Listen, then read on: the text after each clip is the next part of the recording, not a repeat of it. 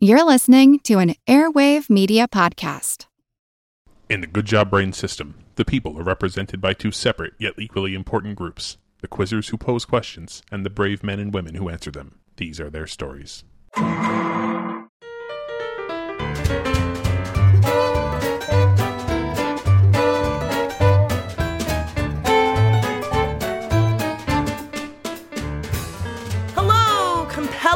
Compellingly compassionate community composed of compadres, comma, commuters, comma, and competitors. Welcome to Good Job Brain, your weekly quiz show and offbeat trivia podcast. Today's episode is 213. I am your humble host, Karen, and we are your procession of proactive, prolific pros providing pros about prostate and prosciutto. I'm Colin. I'm Dana. And I'm Chris.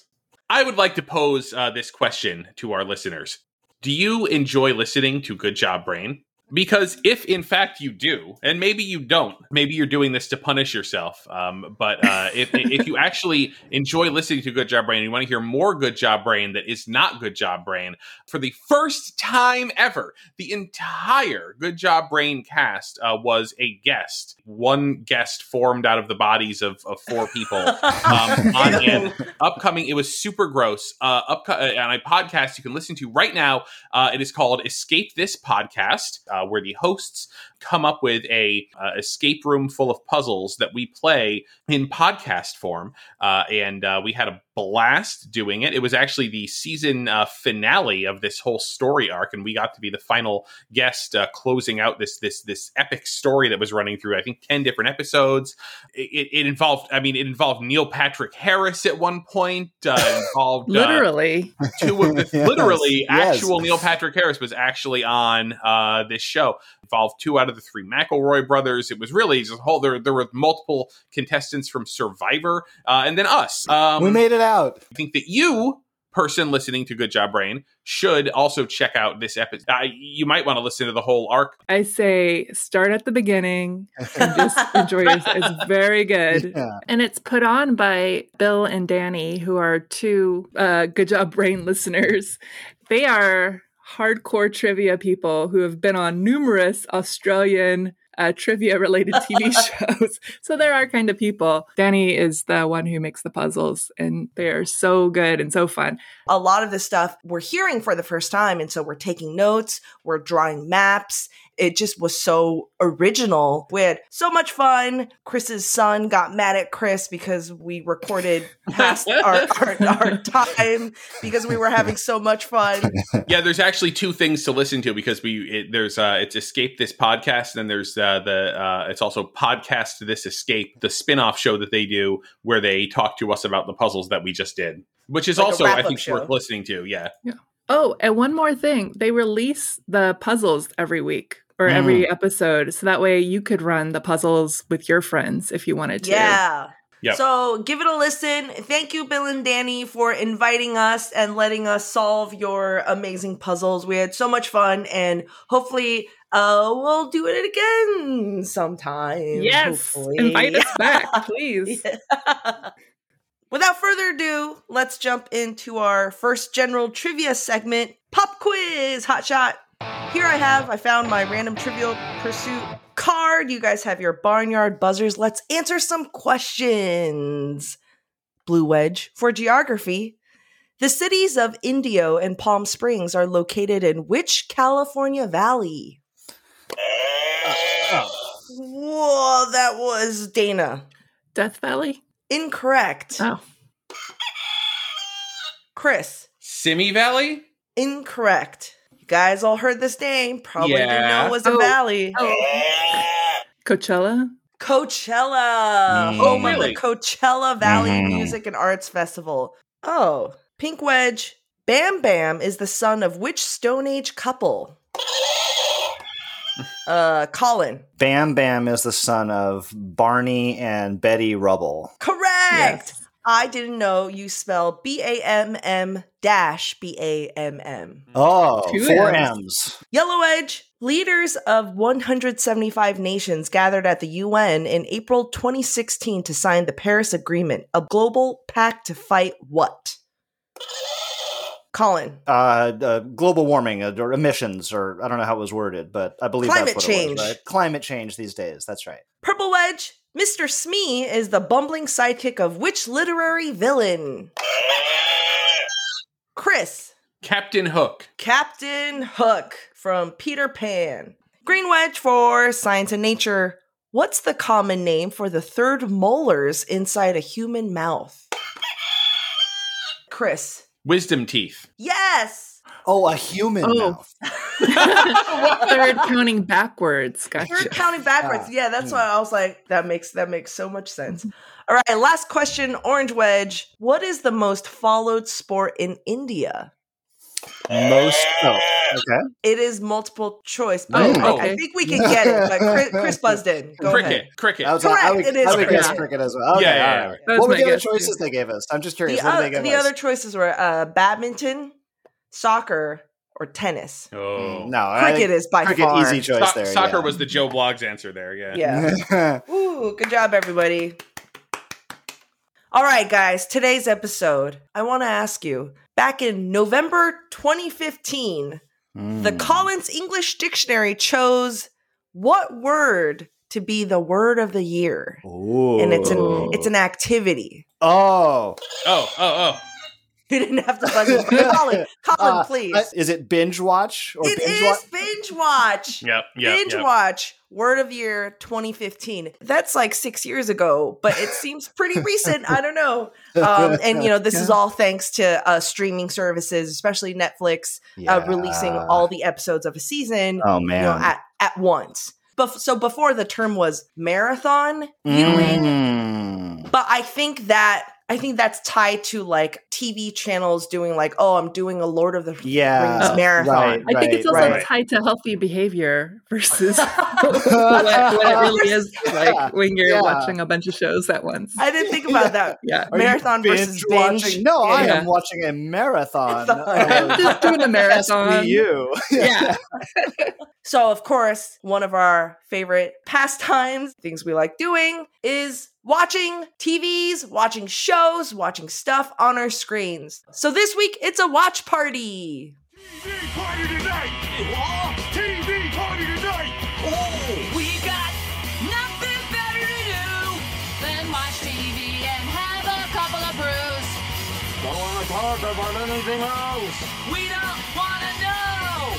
We're dedicated, yes, to our favorite shows! Okay, I'll go first.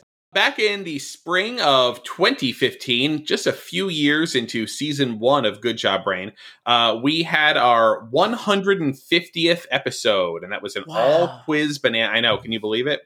Uh, and I mentioned uh, during this all quiz bonanza a funny description of a movie that once appeared in a newspaper's TV listing. Let me dial that back a little bit uh, for the kids. Probably know what a newspaper is, but the TV. but if you wanted to watch the movie on the TV, you uh, it would be on at a certain time, so you have to go get a physical newspaper. Um, Match it you'd have up. to you'd have to leave your house and go to a news to buy the newspaper, open it up, and look down the paper, and it would say that such and such a movie was going to be on TV at that time, and then you had to be there to watch it. Um, and But and when you describe it that way, it sounds insane. You're like, why would anyone bother? it's it's jumping. It was the through a- only entertainment that existed then. exactly. It's jumping through a lot of hoops uh, to watch a uh, cut up ass version of a, of a five year old movie, but we did it. Then, uh, then of course, inside the newspaper would be a description of the because again, how would you know what the movie was about? You'd have to read a small description of the film to, to see if this was something that you might want to invest your time into. And there was a description of a film in a newspaper's TV listing, and it read transported to a surreal landscape a young girl kills the first person she meets, then teams up with three strangers to kill again. And this was, of course, a description of the uh, Wizard of movie, The Wizard of Oz. Yes. yeah. um, and these, uh, this uh, was a very funny uh, description of the the film, written by a um, a comedy writer named uh, Rick Polito. Rick Polito, uh, who to this day still does these funny off kilter descriptions for a newspaper uh, called the Pacific Sun, which is here in the Bay Area. And like so printed. printed yes still a pr- it's an all it's an all weekly it's a yeah it's a printed newspaper yes so anyway with the theme of this episode i thought it would be fun to revisit do a round two rick polito's uh, description of the film and you tell me the film All right. some of these folks are going to be a little more difficult than last time so i'm also going to give you the year of the film uh, in case you Oh. need to narrow it down a little bit Do you, do you think it's because That's like good. the plot description is is harder or the movie is more obscure? Uh, sometimes both. Okay, those okay. So, so, yes, sometimes the the plot description might be might not have quite enough information, but then additionally, it's also like you know some of these movies when they came out in 2003, everybody was talking about them, but 2003 was a long time ago, and maybe we've forgotten some of these sort of like. Don't say Um, that. yeah, I know. Um, so let's see. Let's see how you do. Question one. This is a buzz in quiz. 2001. A short guy with hairy feet goes camping with his Ren Fair friends in order to complete a jeweler's complicated return policy. Colin. Uh, would that be the Lord of the Rings, the Fellowship of the Ring? Yes, Lord of the Rings, The Fellowship of the Ring. I called on you because I, I knew I could count on you to deliver both the uh, title and the subtitle of the film. Uh, thanks. I guess that's true. I would have said Lord know. of the Rings one. Um, uh, 1983. A son helps his father share his true feelings and confront an emotionally manipulative supervisor. Karen. Mary Poppins. Oh, not not for 1983. No, oh, okay. sorry. Oh yeah, that's true. That's too late. Um, this is the Okay, it has a kid. a son helps his father share his son. true feelings and confront an emotionally manipulative supervisor. oh, oh, So- oh my gosh. Oh my gosh. Colin Felton. 1983. That is uh, Star Wars Return of the Jedi. Exactly. Oh, Thank you so much. Oh my gosh. Yeah. Great work on that one. All right. That's great. uh, 2007. In the sequel, treasure hunter Benjamin Gates discovers a book kept by the president with the answers to such mysteries as the JFK assassination, the Roswell incident, who shot JR, and whether there is a role Nicolas Cage would turn down. Uh, Karen? National Treasure colon uh, Book of Secrets. Exactly. Yes, very good. National Treasure colon Book of Secrets. Yes, yes. Nice, nice job. Okay, we're doing good. We're doing good. Okay, 2018, 2018. oh, okay. Yes. A sociopath goes jewelry shopping. 2018. 2018, a sociopath goes jewelry shopping. Jewelry collecting might be. Oh, sorry. uh, Okay. oh, it's all oh, right. it's um, Avengers Endgame. Is it that one? The one with Thanos, Oh. and he has all the oh no, I- Infinity War. Infinity I War. cannot. I cannot give you a point for Endgame. I'm sorry. Inve- it is Is it? Avengers Infinity War. Um, ni- 1989. Another woman gives up her career for a man. 1989. I'm gonna. Karen. Pretty Woman. It is not Pretty Woman. Oh, that would have been, that would have been her- good. Probably the biggest animated film of 1989.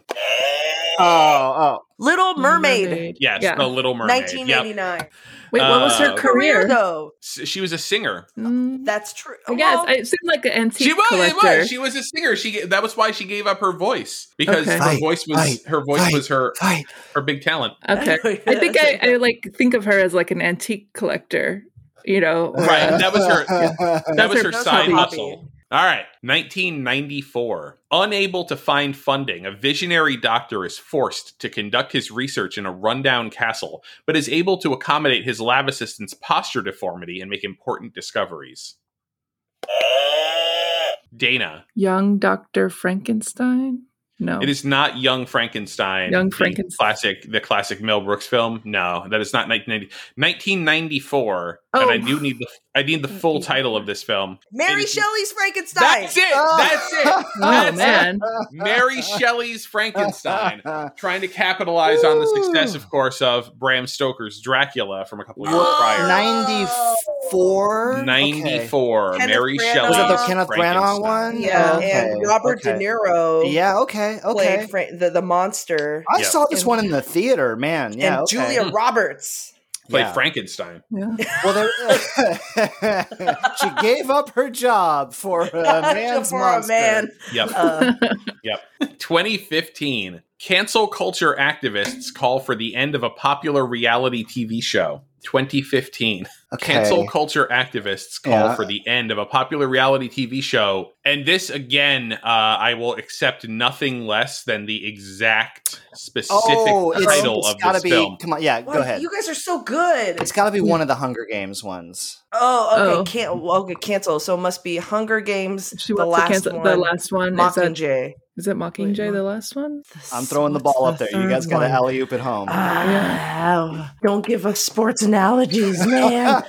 Uh, didn't Mockingjay have two parts? Oh, it yeah, it's part two probably. I say The part Hunger- one. Dana says part two. Karen says part one. Dana gets the point. It is the Ah! Hunger Games Mockingjay part two. Part two. Part two. Uh, well I just earned listed a bunch of stuff. I cheated. point for Dana. But give me the point in the grand tally anyway. Back to uh, going back to 1983, a great year Hmm. for movies. A family embarks on a long and arduous journey, encountering setbacks and delays, only to find their destination closed down when they get there. In this Mhm. troubling metaphor for your company's retirement plan.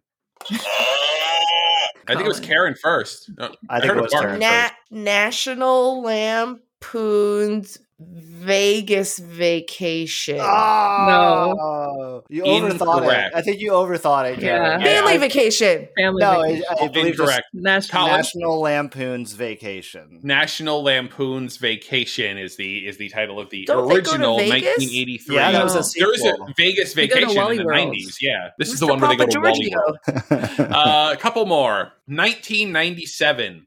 Ethan Hawke and Uma Thurman exist in a superficial society where achievement and opportunity are based on looks. They are also in this movie about an authoritarian future. Karen, Gattaca. it's Gattaca. It's Mhm. Gattaca. Yes. Mm, Made out Uh, of uh, DNA letters. The title. yes, yes, yes. a, uh, a a great joke. Again, all of these I did not write these. These are all written by Rick Polito. Uh, Very good. yeah, very very funny. Very funny. They make a, make for a great quiz. Um, okay, a couple more. 1988. Emilio Estevez, Kiefer Sutherland, Lou Diamond Phillips, and Charlie Sheen play young outlaws on the run in the Old West, robbing trains and small town banks to support their hair gel habit. Karen, Young Guns. Young Guns. yeah. Yeah. And My friend that was movie- obsessed with that movie. That's her awakening as a woman, I think. That movie. That's what I think of when you said it. I was like, oh, I know what movie this is, but I didn't. Wasn't. Uh, yeah. Finally, the last one 1995. Is an updated telling of the rivalry between King Arthur and Lancelot really worth the risk of seeing Richard Gere in tights? was he? I, I can't imagine him. What was the? I think this was. I think that, that this kind of happened, kind of coming off the back of uh, Robin Hood, Prince of uh, Prince of Thieves, of and the Thieves? success there, maybe Mm, because this was. I remember this being a thing. It was like this kind of sexy, like fighting over Guinevere, Richard Gere. Yeah, Is it, was it something just like Knights of the Round Table? Is it? I mean, I, I would just be Eh, it's guessing. got the it's got the word knight in it. I don't know if you remember this. Oh, A Knight's uh, Tale. Dana, Is it First Knight? Last night? it's First Knight. First That's it. Knight. That's it. Yeah. You got it. See, it's it was up there. It was up there bouncing Yeah. around in the in the um, noggin. Yeah, First Knight. Let's King see Arthur, Who else is? Sean Connery and Richard Gere as Arthur and Lancelot. Wow, Yeah. this is so mid '90s. Oh, very much so. Very much so. Was it Yeah. rated R? I don't think I was allowed to watch it for some yeah. reason. This sounds like it was a. That a might be too for the best.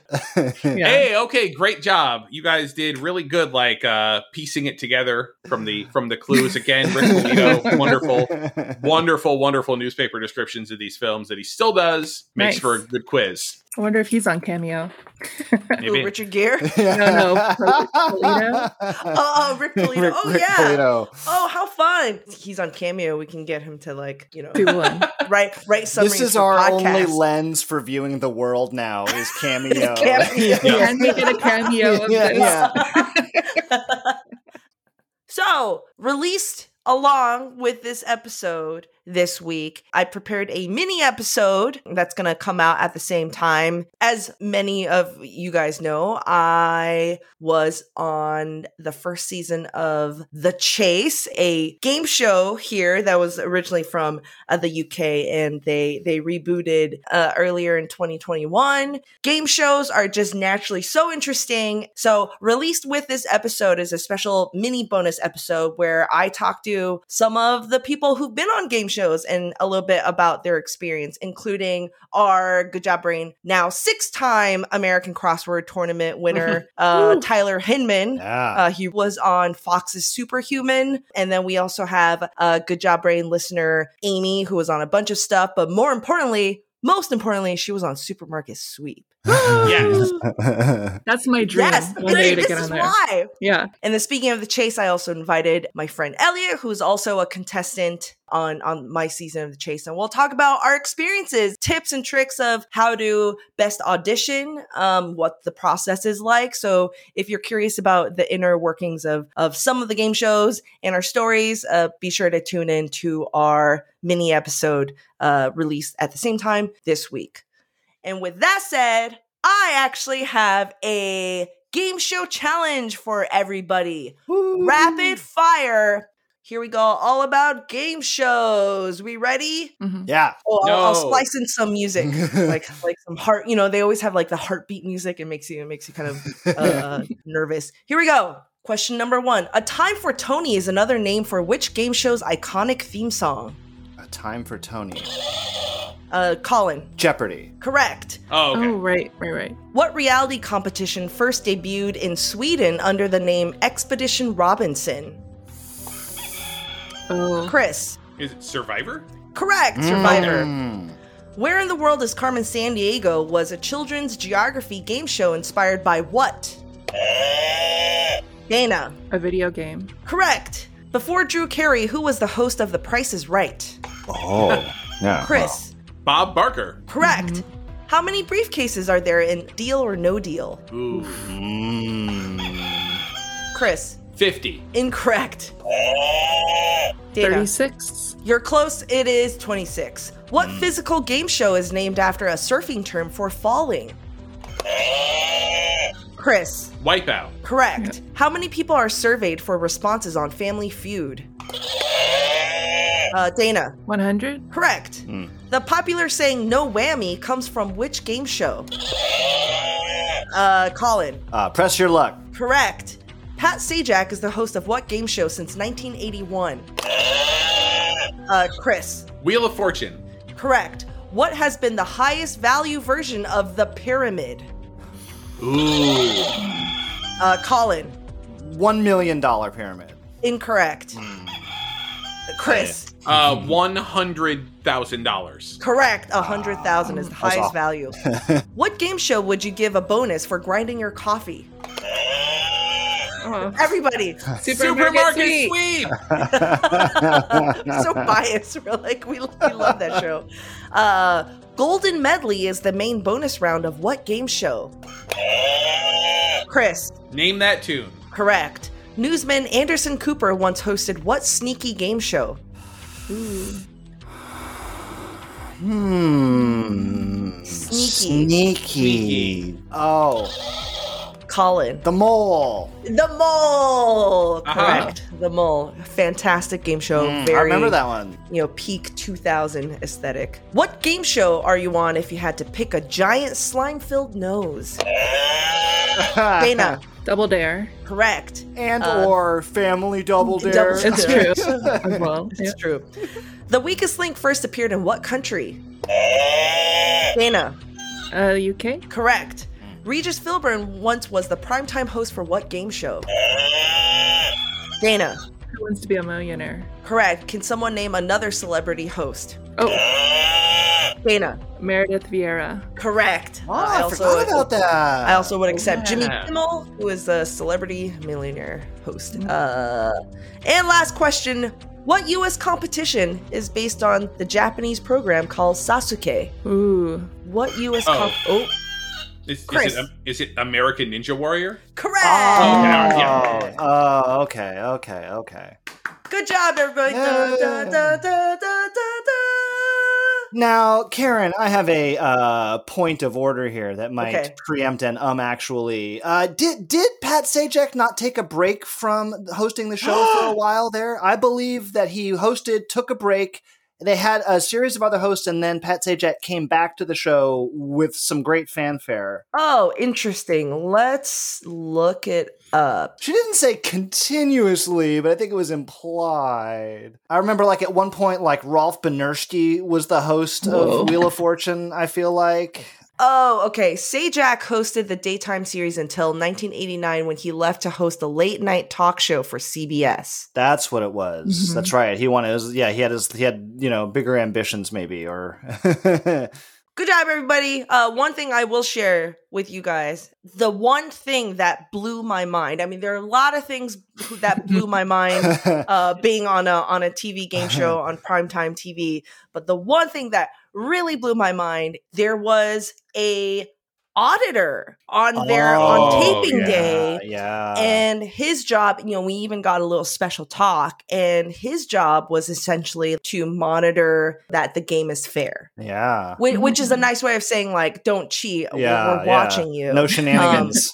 Yeah. yeah, it but also if- that they're an independent person and they're going to make sure that the show does not cheat you either. Mhm. Yeah. Yes, exactly. Yeah. So like that quiz you know, show. yeah. Mhm. So it's because of Yeah. oh well there was a there's a movie in the 90s called Quiz Show about the quiz show scandals in the 1950s where people were colluding and producers kind of changing it up for ratings and became a big legal case. It implemented a bunch of laws including this Mm. you know being on a game show now requires a third party auditor who comes to make sure that everything's running as fairly as Huh. possible you know even if you see somebody who is like you know maybe another contestant talking to a producer like by the dumpster or something maybe they're just hanging out but like it seems kind of sketchy and you're supposed to report you have to Hmm. report all these things. So if you go out to the bathroom, you have to be escorted, you know. So a lot of these things happen. And I, I had no idea. I was like, oh, of course, that makes so much sense. They're dealing with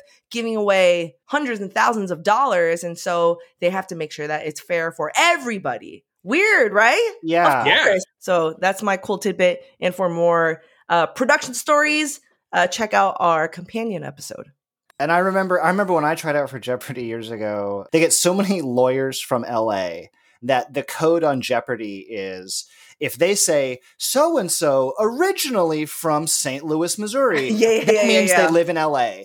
And if Yeah, they say yeah, once worked as a bookkeeper, that's code for they're a lawyer. Um, and if, because they be, because they overwhelm they get so many lawyers from LA. Yeah, and I learned that. Oh, Huh. so I watched Jeopardy. Yeah, the originally from that means they live in LA. When you need mealtime inspiration, it's worth shopping Kroger, where you'll find over 30,000 mouth-watering choices that excite your inner foodie. And no matter what tasty choice you make, you'll enjoy our everyday low prices, plus extra ways to save, like digital coupons worth over $600 each week. You can also save up to $1 off per gallon at the pump with fuel points. More savings and more inspiring flavors make shopping Kroger worth it every time. Kroger, fresh for everyone. Fuel restrictions apply. Another day is here, and you're ready for it. What to wear? Check. Breakfast, lunch, and dinner? Check. Planning for what's next and how to save for it? That's where Bank of America can help. For your financial to-dos, Bank of America has experts ready to help get you closer to your goals. Get started at one of our local financial centers or 24-7 in our mobile banking app. Find a location near you at bankofamerica.com slash talk to us. What would you like the power to do? Mobile banking requires downloading the app and is only available for select devices. Message and data rates may apply. Bank of America and a member FDIC. Okay, so when this episode airs, I believe we will be just a few short weeks away from that great American secular holiday, Bobby Bonilla Day. Yay! Coming up on July 1st. It's it's it's almost upon us again. Uh, for it's our listeners, of- favorite. it is good job, brain day. I, I love that we've adopted this day. Yeah. So for you know, for listeners who don't know or may not remember, this is sort of baseball related, but even non-baseball fans, I think, love this one. So Bobby Bonilla was a uh, baseball player. He was released by the New York Mets uh, more than 20 years ago now, and per the terms of the deal, he and his agents and lawyers negotiated uh, instead of a single payment at the time Bobby Bonilla receives a yearly payment of $1.2 million American every July 1st, uh, starting in 2011 and running until 2035. Wow. Wow. Yeah, I mean, this, That's this the dream. it's truly the Great American deal. dream, Chris. That's like that's the supermarket sweep of your uh, boss Yeah. Your Yeah. boss might lay you off but then every year they have to send you a check for 1.2 million and get made fun of online just like clockwork now it's time to clown the mets again This is like this is what happens. I feel like for for him that that he's very intelligent about personal finances, but he also surrounds himself with people who are very knowledgeable yes um, with this type of stuff. It's like yes, wow, yes, yes. Karen, you could even say yeah, Bobby Bonilla was far more knowledgeable than the Mets, who, as it turns out, lost a good amount of money to the Bernie Madoff uh, scam. scheme. Yes, that's Oh, right. So, so when we decided to loop back around to the topic of television, uh, I thought I would take a chance to share a, a story with you guys that that I, I've loved for years and years and years. I think this story can appeal to anybody who loves forward-thinking negotiations and the power Ah. of television. Okay, so uh, I can't believe I'm asking this as an intro to an uh, ostensibly educational segment here, but have you guys seen the movie Semi Pro with Will Ferrell? oh yeah, and Andre three thousand from OutKast. is That's correct. Yes, Andre 3000 from OutKast is in it as well. Right, right. So here, I will share the description with you. So per IMDb, Jackie Moon, the owner, coach, player of the American Basketball Association's Flint, Michigan Tropics, rallies his teammates to make their NBA dreams come true. Uh, that that is a very good summary. Will Ferrell, uh, of course, played Jackie Moon, the uh, the erstwhile soul singer, I believe, who became the owner of the Flint Tropics in the movie. Now, the, the movie has you know the usual layers of Will Ferrell silliness, uh, and it was by no means by no means based on a true story, but at its core, it di- it did revolve around some very real events that were occurring in not not just a fascinating time in NBA basketball pro history, but but the evolution of pro sports uh, as a modern business in the in the TV era. I, I have a story for you guys. This has been Mm. I like this called stuff. the greatest deal in sports history. All Mm. right. Wait, I- greater this- than Bobby Bonilla. greater than Bobby Bonilla, Karen. Wow. Greater than Bobby Bonilla. All right. So let's let's flash back here, shall we, to the to the mid late 1960s. Now, the the NBA was was still in a lot of ways a rising sports league. You know, I mean, it had been around for to you know, imagine. yeah, it is hard to imagine today, especially when NBA stars, arguably some of the most famous athletes in the world, maybe behind you know some pro soccer players. Um, in 1967, the NBA they only had teams in 10 cities at that point. And that year, uh, among some other challengers to the NBA's sort of hold on professional hoops in the US, popped up the ABA, the American Basketball Association. So, as depicted in um, the Will Ferrell movie, the ABA was a real basketball league. It was a challenger to the to the larger NBA, uh, and ultimately they did merge with the NBA. Uh, I will I will sort of jump ahead a little bit in the story. This period, like the mid to late 60s, had just seen a lot of kind of turbulence in pro sports, right? The AFL and NFL had just merged in pro football. The idea was among the founders of the ABA let's start a league that will eventually force the NBA to buy us out. It was like a startup mentality. Um, Oh. they advertised to potential investors that they could basically get a new ABA franchise for half of what it cost to get an NBA franchise because we were a little more, you know, kind of smaller, seat of the pants operations. Oh. And their goal was let's go in cities that the NBA doesn't serve, largely uh, smaller cities. We're going to be more fun. We're going to be kind of scrappier. But ultimately, ultimately, really the goal was to get bought out. Okay. to be to be enough of a competition. that's right. They had sort of seen the model within pro football. They're like, They don't want to become big. That's right. That's right. If we get big enough, it, it is. It's very startup mentality. You know, today, if you're like you're starting your software company, you might want to get bought by Google or Microsoft or somebody like that. Now, the ABA did, in fact, push the NBA to be more fun, I think, all around. The, the ABA came up with the three point shot. Like that was an Oh. ABA invention, Oh. not an NBA invention. In fact, a lot of the NBA people were pretty stodgy in those days. Uh, the ABA came up with the slam dunk contest, you know, things that just seem Oh. you know, inextricable from modern NBA play today. They had the red, white, and blue ball. You know, that was their answer to the boring old orange leather ball of the. Did they do the thing with the trampoline? They- Harlem Globetrotters. yeah. So yeah, this is where uh, the Will Ferrell movie diverges a little bit. Yeah, you did. You were not likely to see people wrestling bears at real life ABA um, uh, exhibition games, but the ABA had a lot of players who would go on to greater fame later. The ABA gave us the world legends like Dr. J. That is where Dr. J made his name was in the ABA uh, Mm. before he joined the NBA. Their goal was to get bought out, but they wanted to sort of stay in business long enough to do this. Uh, it, it turned out that it was actually they were having a hard time maintaining the level of support and revenue. They only had one of its teams was in a top twenty American market, you know, in New York. Oh. Aside from that, they just they just couldn't draw enough people. They couldn't get enough TV rights. They couldn't couldn't couldn't Hmm. couldn't. So after a few years of pushing and prodding and negotiating, ultimately the NBA did agree to merge, ab- absorb the smaller league, or most of it.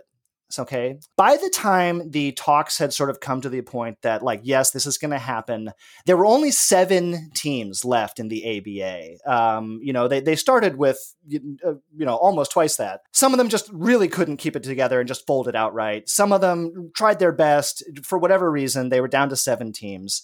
And so they got together, and the owners of the seven teams basically came up. They said, like, all right, we want to get bought out. It's probably likely that the NBA will want to take six of us, but not Mhm. seven of us, right? Makes scheduling easier. You can have like nice even divisions and Oh, balanced and I things like that.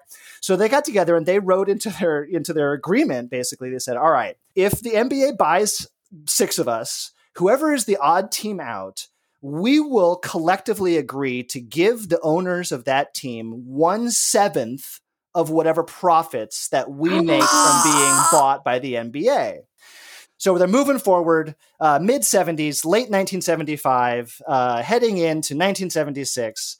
As the negotiations progress, the NBA makes it clear they are going to accept four of the seven teams. Oh. They don't Oh. want uh, six. They don't want seven. They want four. And So they wanted they wanted just the four, basically the cream of the crop. They wanted the Okay. most successful teams. They didn't want to be carrying, you know, in their minds, maybe some dead weight. So, you know, the teams that ended up merging that still exist today are the Denver Nuggets, the Indiana Pacers, the San Antonio Spurs, who of course have gone on to win many titles. Uh, and then at the time, they were the New York Nets. They are today the Brooklyn Nets once again. So the NBA says, we'll take four of those teams. You know, the other three kind of, you guys, Sorry. y'all figure it out. Yeah. By the time the merger date came, one of the teams had just gone bankrupt entirely, just totally belly up. Uh, so okay, all right, now we're down to six. Uh, Okay. One of the teams, uh, the Kentucky Colonels. Uh, now, Chris, I believe, I believe in the past, Chris, you educated us that Kentucky Colonels as a concept existed uh, well before the Kentucky Fried Chicken Fried chicken. franchise. Indeed, yes. Uh, the team was named after the concept of the Kentucky Colonels. However, it was in fact owned by the owner of Kentucky Fried Chicken at the time. Nice. Okay, okay. John W. Brown. Okay. So he decided, you know what? I'm I'm just going to cut my losses here. I'm just going to take a buyout. So uh, so John Brown Jr. took a, a one-time payout of 3.3 million dollars to just At waive all rights at that time. That's right. Yeah, 1975 dollars here. Uh, so now we're down uh, to five teams. Okay, one belly up, one took a payout. So there's the four teams that I mentioned before, and then there is the Spirits of St. Louis. Which was owned hmm. by the Silna brothers, Ozzie and Daniel Silna, S I L N A. Upon hearing that the NBA only wanted to take four teams, and specifically those four teams I mentioned, they were pretty mad. They're like, "Wait, Yeah. no, we we wanted to be in the NBA," and they really did. They really wanted to join the NBA and run an NBA franchise. So rather than uh, take a one-time payout, they said, "Hey, wait a minute." We worked in this deal. Remember that the teams that don't make it to the NBA get a one seventh share from the other remaining teams. Mhm. So this is what, in fact, Ozzie and Daniel Silna did: is they said to the NBA, "Great, we will waive our claim to the team. We want." Four sevenths of a share of NBA team rights. And specifically, they wanted TV rights. Okay, so this is 1976. The Silnas are now out of the basketball business officially, but every year they get a share, four sevenths of one share of the NBA's TV rights. Okay. Now that that worked out to about two percent of the league's broadcasting I was revenue. I was not roughly. told there would be math. Yes, I'm giving you. I'm giving you the Excuse math me. here. Right. Okay. Say two Um, percent. roughly of the total leagues but it came out of those four teams so the the nuggets the nets the pacers the spurs Oh had to my chip in every year a seventh of their broadcast revenue profits and sh- and basically it went over to the silna brothers Oh so now- my god! Uh, so, yeah. not, so not the league, like one seventh of each of those four teams, they have to That's square correct. away That's to give right. it to. That's right. Oh my That's god! right. And they're good teams. Those were good teams. And now, again, the way that league TV rights work is they pool money. Okay. And this is true for a lot of pro sports. So, you know, the Yankees TV money, you know, kind of floats the boat of some of the poorer performing teams in baseball. Uh, and the same is true in the NBA. So now, yeah, it sounds like a great deal already. Just at that, like you're getting four sevenths of a share for opening the mailbox every, you know, and getting your, getting cashing a check. And now this is 1976. I want to put this in perspective for you guys. TV rights were such a tiny percentage of the revenue that the NBA made compared to today. Back then, yeah. In the late 70s, games were still being shown on tape delay, late at night, okay? NBA Finals games. In 1981, the title clinching game was shown at 11:30 at night on tape delay after the local news. This was like it was so it was such an afterthought to CBS and the major networks. If you were watching your local 11 o'clock news, the sports guy would come on and be like, "Okay, now you might want to look away from the screen for a few minutes uh, so you don't get spoiled on the game that has not aired yet, but I'm about to tell you who won." wow. That's how small time, how small potatoes the NBA TV rights were. Yeah. So now through the 1980s, thanks to players like Magic Johnson and Larry Bird and Michael Jordan, TV rights started to get bigger and bigger and bigger and bigger. Through the 80s, it looks like through the 80s total, okay, collectively the 80s, the Silnas collected $8 million. Okay. Okay. Not bad. Not bad. From 1990 to 1994 alone, yeah, just these four years alone, they got more than $18 million. Oh, oh my Now, god! because every few years the NBA renegotiates their TV contracts with TV networks, ESPN and ABC and whatnot, and so the the dollars keep going up and up and up and up. yeah. Um, by the years uh, 1998 to 2002, those that four years netted them 50 million dollars. The Silnas again for just having once Doing nothing. owned a team. Wow. Yes, for having one. they don't have to play, pay any players. Yep. They just That's right. Th- There's no insurance costs. There's no liabilities for these guys. They don't have to put the money in. when does so- this end? Yeah, well, that's a great question, Karen. So now, as the as the NBA is making more and more and more money, you know, and the teams, those four teams in particular, are like, look, this this is this sucks. We hate this. They they they tried on multiple times to basically buy, Buy the them Silnas out. Say, look, guys, what what will it cost to just sever our arrangement?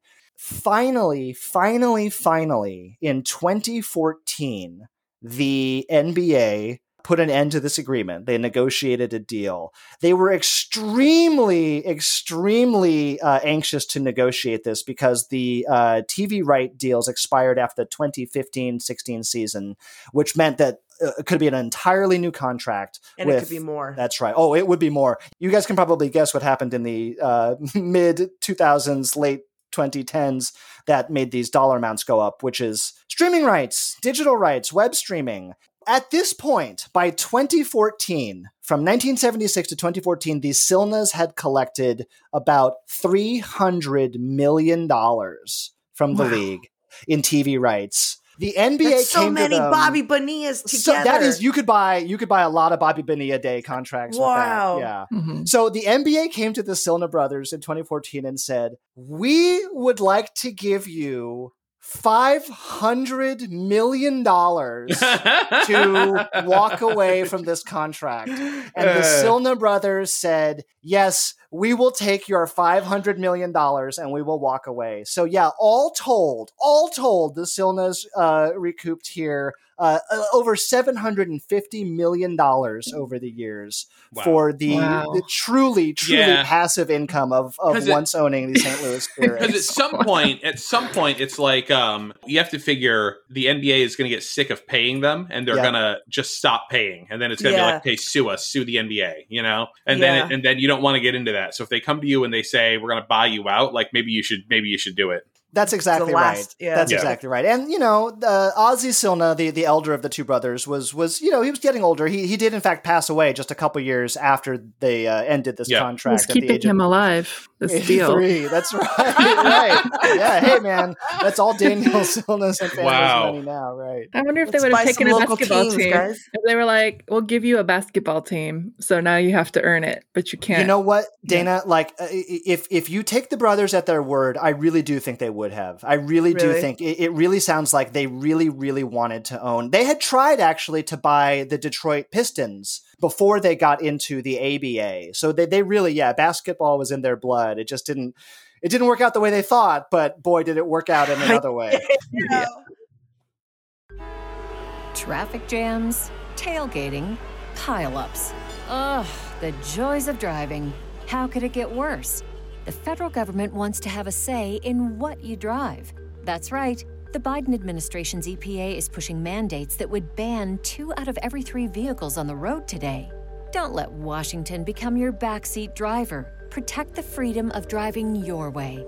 Visit EnergyCitizens.org. Paid for by the American Petroleum Institute.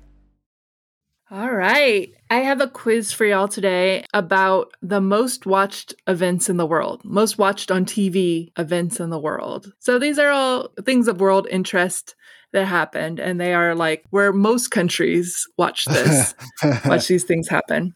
It all it all felt like, oh, we should actually know this because this will come up in trivia, pub trivia, Oh, those for kinds sure. of things. Yeah. these do. So I'm gonna let each of you have a chance to crack these questions or do a write in. All right, first question. So sporting events make up the highest global TV broadcasts of all times, but which sporting event type is the current global record holder with 3.6 billion views? Okay, okay. I think I've got a guess. Okay, what are your Mm, okay. answers? I put the cricket finals. I would I would put forth uh, the Olympics opening ceremonies. Oh. put the FIFA World Cup. Yeah. It's the Summer Olympics specific, and so specifically the ones in London and in Rio both got Mm. 3.6 billion viewers. Wow. Um, and the FIFA World Cup in Russia was very close, not quite as popular as the Summer Huh, Olympics. Okay. That's a lot of dang people. Okay, in 1969, 600 million people watched this event on TV around the world. What event was this? 1969. Okay, I have a guess. I have a guess. I have All right. a guess. Let's hear Uh, I put the Beatles on Ed Sullivan. Oh. Uh, I put the moon landing. Oh, oh. What else? I it- what was I, I immediately like Chris's answer better, but I wrote uh, Super Bowl one. Ooh. It was the moon landing. oh Yes. my gosh. Yeah.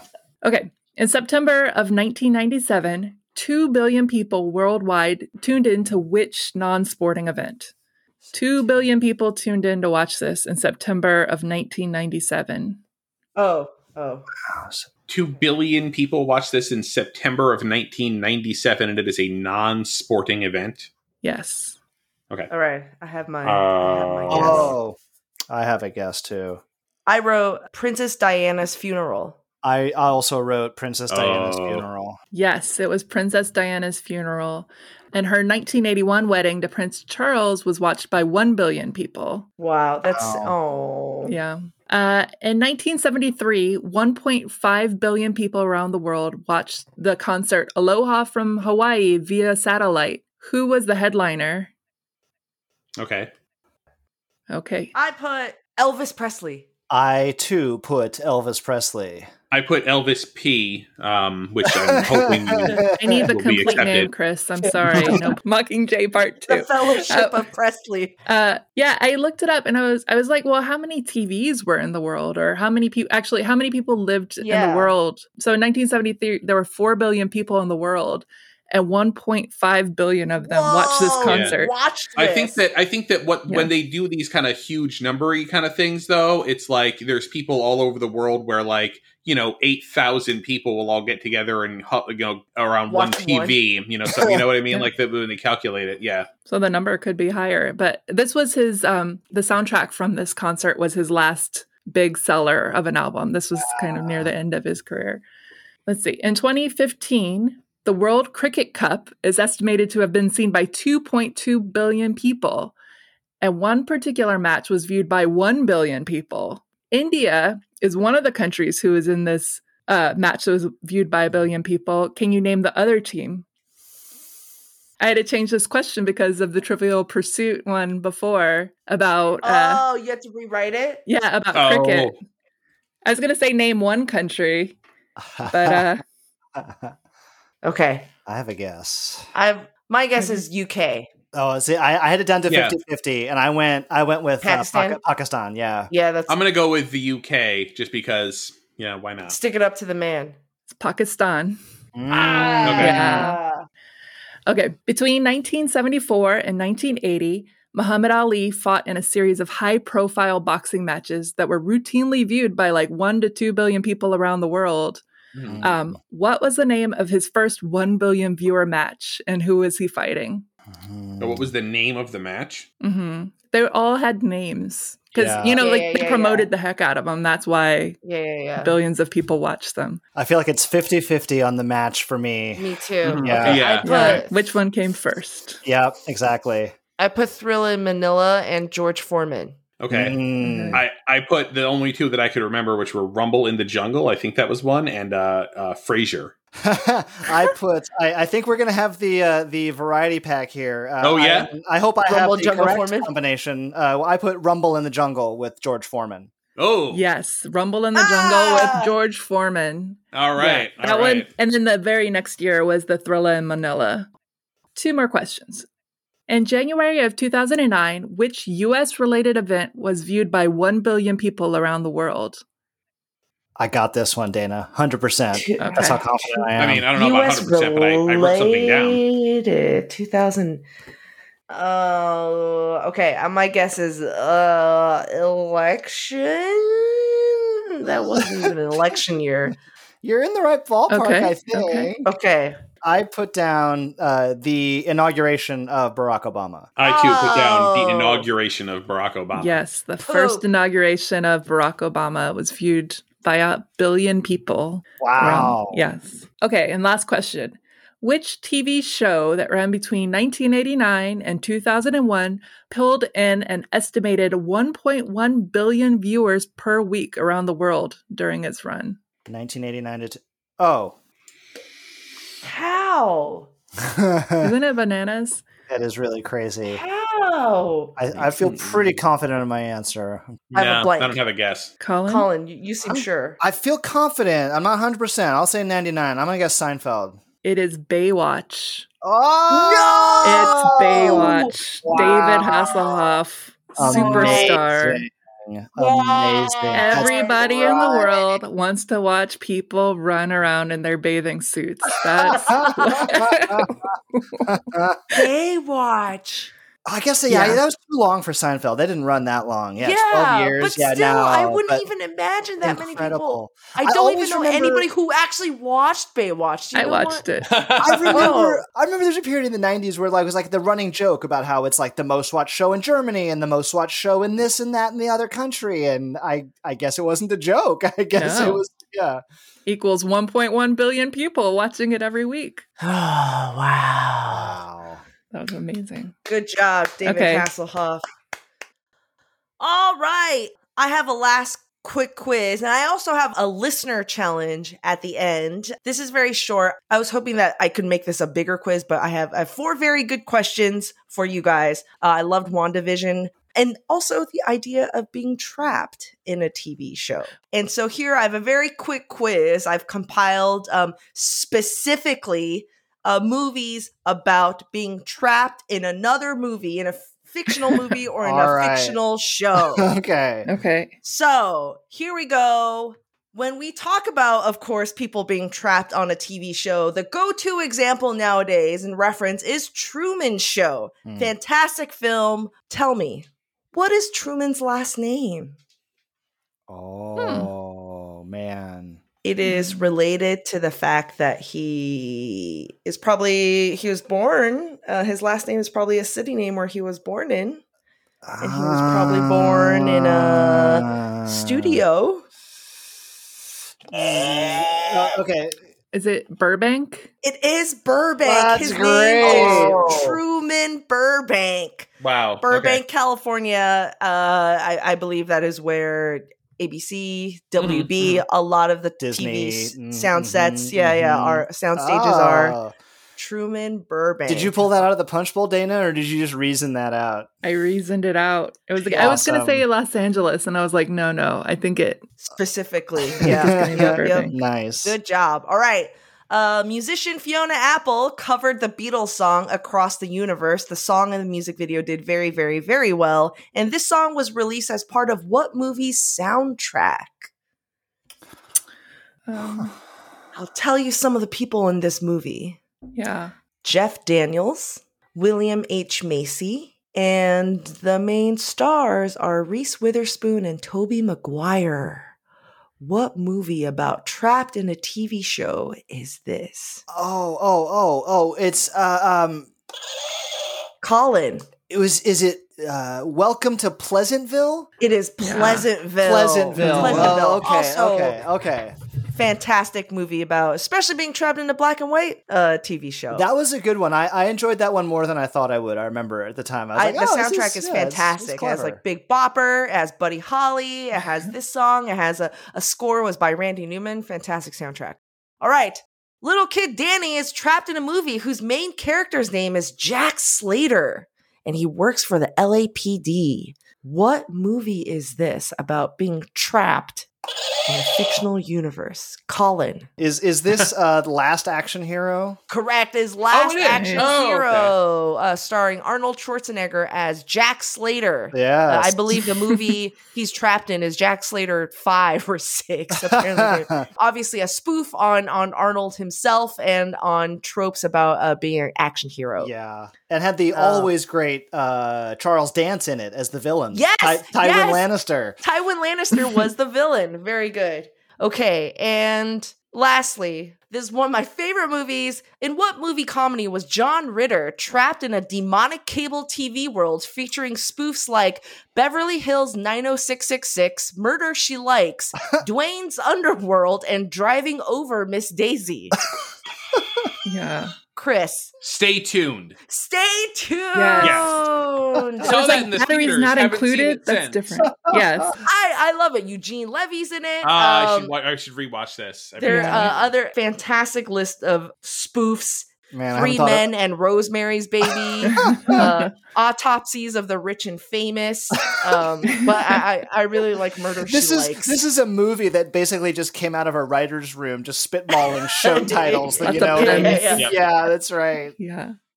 And speaking of uh, action movies, guys, I have a listener challenge here. And what I'm going to do uh, before we end the show, I'm going to play clips of five songs. Five songs. There's a reason why they're together. Uh, they have a theme that they all share.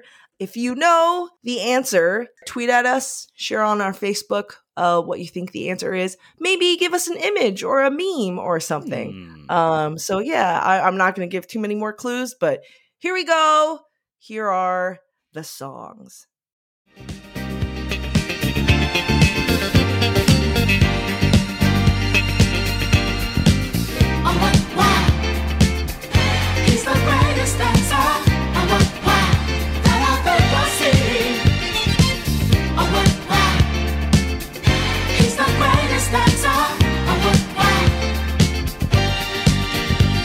One night in a disco on the outskirts of Frisco, I was cruising with my favorite gang.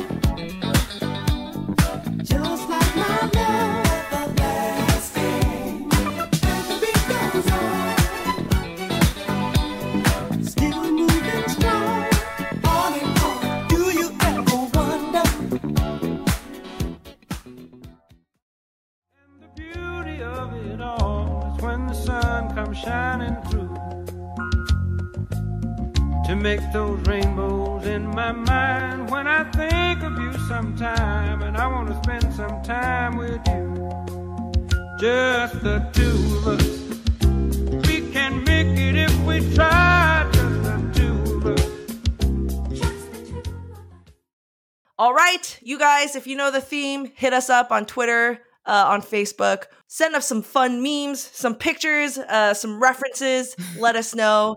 And that's our show. Thank you guys for joining me, and thank you guys, listeners, for listening in. Hope you learned a lot of stuff about the Silness brothers, um, about uh, funny movie summaries, about most watched events, about game shows, and of course, about uh, being trapped in a TV. You can find us on Apple Podcasts, Google Podcasts, Spotify, Audible, and on all podcast apps, and on our website, goodjobbrain.com. And we'll see you guys next week. Bye.